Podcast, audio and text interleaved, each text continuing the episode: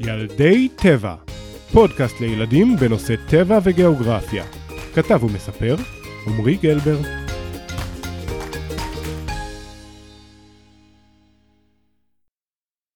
היי hey, ילדים, מה שלומכם?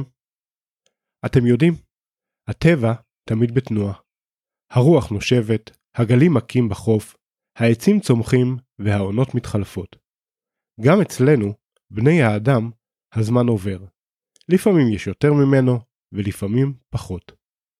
מה שאני בעצם רוצה להגיד זה שהתגעגעתי אליכם מאוד, ואני בטוח שממש גדלתם מאז הפרק האחרון. ובהמשך לשינויים וגדילה, בפרק הזה נשמע על מחזור החיים של צבי הים, ובפרט סיפורה של הצבה טל. אבל לפני הסיפור, הודעה, וגם הזדמנות לפגוש אותי פנים מול פנים. היי עמרי! היי תמר! ילדי טבע ומדברים מדבר מזמינים אתכן ואתכם לפרק מיוחד בהחלט. תמר ואני נפגוש אתכן ואתכם וביחד נשדר את התוכנית. רוצים לבוא? ביום חמישי, ל"ג בעומר, 19 במאי, בשעה 4, במדרשת בן גוריון בנגב. כחלק מפסטיבל מדבר מבפנים. מה, תמר, וגם הילדים יוכלו להשתתף? בטח! אני מחכה לכם. גם אני מחכה לכם.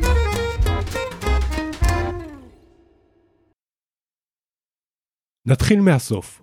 ביום שישי, בשעה חמש, שוחררה הצבת טל בחוף הסמוך ליישוב שדות ים למי הים התיכון החמימים, בו גדלה וחיה. עכשיו, אתם בטח שואלים, אם היא חיה בים כל חייה, מדוע יש לשחררה? שאלה טובה ילדים. טל היא צבת ים מסוג צב ים חום, וסיפורה מרתק ומעניין.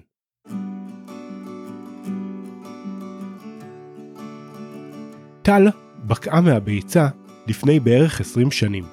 קשה לדעת בדיוק מה גילה, אבל אפשר להעריך זאת לפי גודלה. אנחנו גם לא יודעים בדיוק היכן בקעה, אבל כנראה שזה היה באחד מהחופים החוליים בישראל. טל בקע מהביצה בקן שחפרה אימא שלה. תסלחו לי, אבל את שמה איני יודע. באחד מהלילות החמימים של הקיץ, סחטה אימא של טל לכיוון החוף בשמורת גדור, סמוך ליישוב מכמורת. מדוע היא בחרה דווקא בחוף זה? הצבות כמעט תמיד יחזרו להטיל את הביצים בחוף בו הם בקעו, ויש סיכוי טוב שגם אמא של טל נולדה שם. אמא של טל שמחה לגלות שהחוף שקט וחשוך. זה חשוב מאוד. אם בחוף יש הפרעות כמו אנשים שעושים מסיבה עם מוזיקה חזקה, או אפילו קמפינג עם מדורה, לצבא לא יהיו תנאים מתאימים, והיא לא תעלה לחוף, ובמקום זאת תטיל את הביצים שלה במים. שם הם ייהרסו מיד. לפני המון שנים, הצבים היו יצורים יבשתיים, וחלק מאמינים, בתהליך אבולוציוני שכבר למדנו עליו בפרקים קודמים, התאימו עצמם לחיים בים. ההטלה בחול, יחד עם העובדה שהעצבים נושמים אוויר באמצעות ריאות, מזכירה לנו את הקשר שלהם ליבשה. הפעם, אמא של טל מצאה את החוף שקט וחשוך, והיא החליטה שזה יהיה מיקום ההטלה. הזחילה מהמים לא הייתה קלה. במים, צב הים הוא מהיר ואלגנטי, אבל בחוף, ועוד עם עשרות ביצים, הסנפירים פחות יעילים, והיא נאלצה להשקיע מאמץ רב בכדי להגיע לחול הרך והיבש. לאמא של טל היה קשה, אבל היא הצליחה להגיע.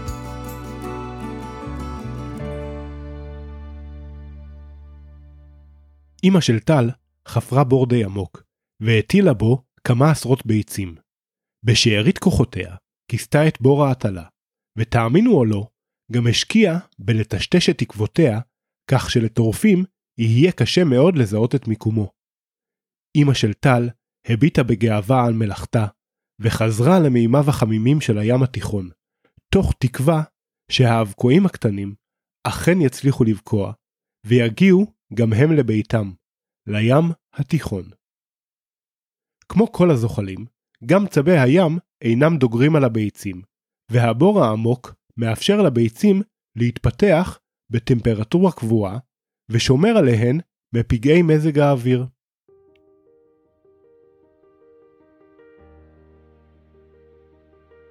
היום ממשיך להתארך, ומזג האוויר מתחמם. לקראת החופש הגדול, כעבור חודשיים בערך, ביום שנראה לכולנו כמו יום קיץ רגיל, משהו התחיל לזוז מתחת לאדמה. זה מתחיל בצו אחד שבוקע.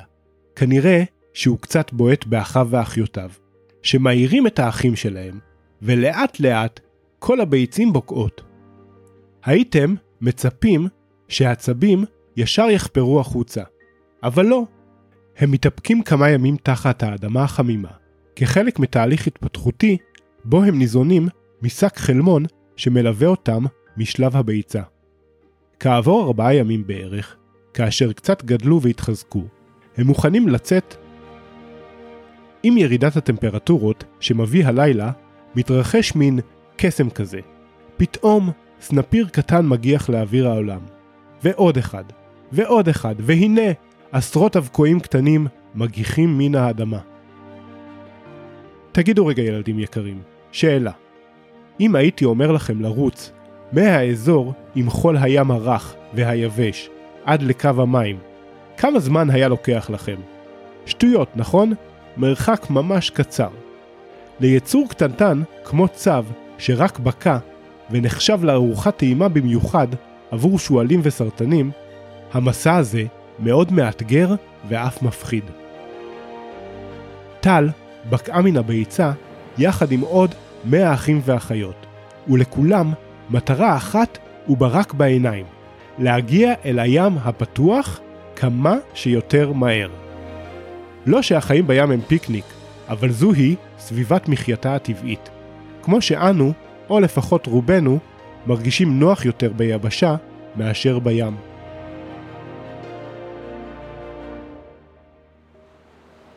יאללה רצים!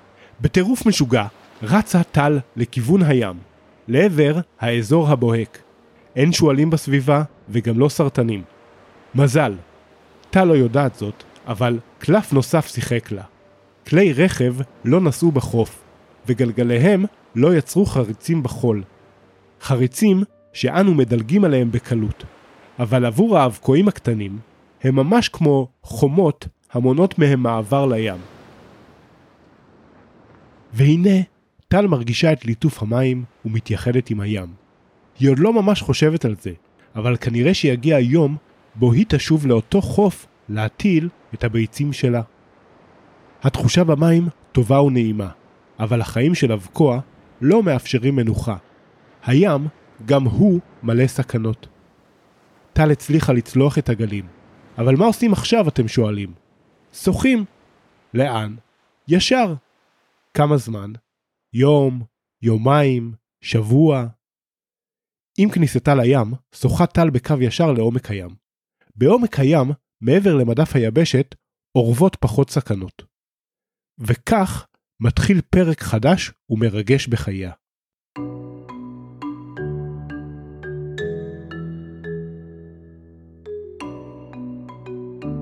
עכשיו, שהגיע ללב הים, טל צריכה לגדול.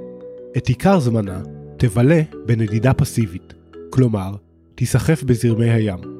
היא תצוף על כל מה שתמצא, למשל, מרבדי אצות, עצים שנסחפים בים, ולפעמים, לצערנו הרב, גם על פסולת אדם, לרוב מפלסטיק, שיכולה להפוך למלכודת מוות. במשך מספר שנים תצוף לטל במי הים, מכאן לשם ומשם לכאן. היא תאכל פלנקטון ושלל יצורים ימיים קטנים, שגם הם נהנים מהמערכת האקולוגית הקטנה הנוצרת סביב מרבד האצות. טל גדלה, והמנות הקטנות כבר לא מספקות אותה. בשביל להמשיך לגדול, היא צריכה לאכול אוכל אמיתי. ואיפה יש אוכל אמיתי? צריך לחזור לסביבת החוף. שם תוכל למצוא תמנונים, קיפודי ים, מלפפוני ים ורכיכות שונות. אם אתם שואלים את עצמכם איך טל מנווטת בים הפתוח, איך היא יודעת היכן היא נמצאת ולאן היא שוחה, אולי תופתעו כמו שאני הופתעתי מהתשובה. צבי הים יודעים לחוש את השדות המגנטיים של כדור הארץ. כמו שמצפן תמיד יודע להצביע לכיוון צפון. ייקחו לטל 20 עד 30 שנים להגיע לבגרות מינית. כלומר, לשלב בו היא תוכל להעמיד צאצאים משלה, ותתחיל לחפש את החוף בכדי להטיל בעצמה. אולי גם היא תחזור לחוף, ליד מכמורת, בו היא בקעה. את חייהם הבוגרים יבלו לרוב צבי הים לבדם. הם ינועו בין אזורי ההטלה לאזורי ההאזנה, כלומר, מהאזור בו הם אוכלים לאזור בו הם מזדווגים ומטילים ביצים.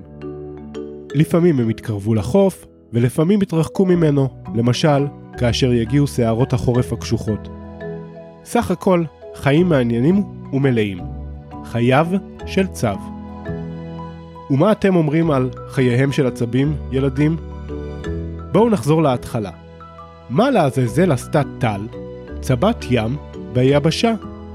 ולמה היה צריך להחזיר אותה לים? הסיפור הזה הוא קצת עצוב, אבל עם סוף טוב. לטל הסתבך חבל מפלסטיק סביב הסנפיר, והיא לא הייתה יכולה לשחות כמו שצריך. למזלה, אדם חביב הבחין במצוקתה בקרבת החוף, ולשמחתנו, הוא ידע מה צריך לעשות. להתקשר ליחידת החילוץ. מיד עם קבלת הדיווח יצא לזירה צוות של המרכז הארצי להצלת צבי ים. הצוות משה אותה מהים וטיפל בה במשך מספר חודשים במרכז הארצי להצלת צבים ליד מכמורת. ואחרי שהיא כבר החלימה והתחזקה, השיבו אותה לים. לפני שהחזירו אותה לים, חיברו לה משדר קטן, שמשדר את מיקומה. כך יכולים חוקרים לעקוב אחר שלומה ומקומה. בזכות טל ובזכות המידע שמייצרים צבים אחרים, נוכל ללמוד עוד על החיים המרתקים של צבי הים, להעריך אותם, ואף לשפר את המאמץ לשמור עליהם. אני מקווה שנהניתם מסיפורה של הצבת טל. קודם כל, תודה ענקית לבר לוי. בר הוא הבן של יניב, מנהל המרכז להצלת צבי ים של רשות הטבע והגנים. בר מאזין ותיק של הפודקאסט, והוא דאג שאבא שלו, שמאוד עסוק בהצלת צבי ים, ישתתף בכתיבת הפרק. ובר גם נתן לצבת טל את שמה בסיפור. אני רוצה לספר לכם קצת על המרכז הארצי להצלת צבי ים. מרכז ההצלה פועל לשיקום אוכלוסיית צבי הים המקומית. שיקום ממה? אתם יודעים מה? אולי אני אתן לבר ויניב להסביר. למה צבי הים בסכנה, אתה יודע? בגלל בני האדם, שמה עשו? ששמו זבל בים, זרקו זפת, מה עם פסולת? ומה עם גם דיג? פסולת, דיג, נכון. ומה עוד אנחנו יכולים לחשוב? שהם זורקים זבל ונייר. ואז מה עושים? אם, אם אתה רואה צו, מה עושים? אם הוא, אם הוא לא פצוע, אז אני מחזיר אותו לים, אבל אם הוא פצוע, אני איך אתה יודע אם הוא. פצוע או לא פצוע? מסתכל עליו, ו... בודק. אבל יכול להיות שהוא פצוע ואתה לא יודע. כי הוא פצוע מבפנים, כל, כמו כל הפגועי הדף שיש לי עכשיו. אם הוא בחוץ, כאילו יש נון כזה, אז אני אומר לאבא. בדיוק. אם, כל, אם צו נמצא בחוף, וזה לא עונת ההטלה וזה לא נקבה שמטילה, אז כנראה שהוא מצ- במצב לא טוב. גם אם הוא נראה בריא מבחוץ, יכול להיות שמשהו לא בסדר בפנים. יכול להיות שיש לו דלקת ריאות, כי הוא טבע, או כל מיני... יכול להיות פגיעת עדף, נכון, מה עוד יכול להיות? שהוא קיבל מלא מכות, מסירות דיג. תודה רבה בר ויניב. לפעמים הצבים נפגעים מכלי שיט מהירים, מסתבכים ברשתות דיג וחוטי פלסטיק, בולעים קרסים וסובלים מזיהומים כמו מזפת דביקה שנוצרת מדלקים שנשפכים לים. גם השמדת אזורי המחיה שלהם לא תורמת לאוכלוסייתם. המרכז הוקם על ידי רשות הטבע והגנים, ואנשיו עושים הכל בשביל לשמור ולשקם את אוכלוסיית הצבים. הם מטפלים בצבים פצועים, שומרים על קני הצבים בחופים, ומטפחים גרעין רבייה שמגדיל את מספר הצאצאים שמגיעים לים. המרכז גם עורך מחקרים, ודואג לפעילות חינוך והסברה. עבודה רבה במרכז נעשית על ידי מתנדבים. כשתגדלו, אולי תרצו גם אתם להתנדב ולסייע לצבים. ואיך אתם יכולים לעזור? אני אתן לבר ויניב לענות. אם אתם נגיד הלכתם לטיול בים, אתם ואתם רואים צו פשוט על היבשה שהוא לא צו ים, אז אתם מתקשרים כוכבית 3639. שהוא לא צו ים? כן. אה, שהוא צו ים. ויכול להיות שהוא פצוע? סביר שהוא פצוע. נכון. אם הוא לא פצוע, אז יהיה שחרור של צו, ואז הצו יחזור למים.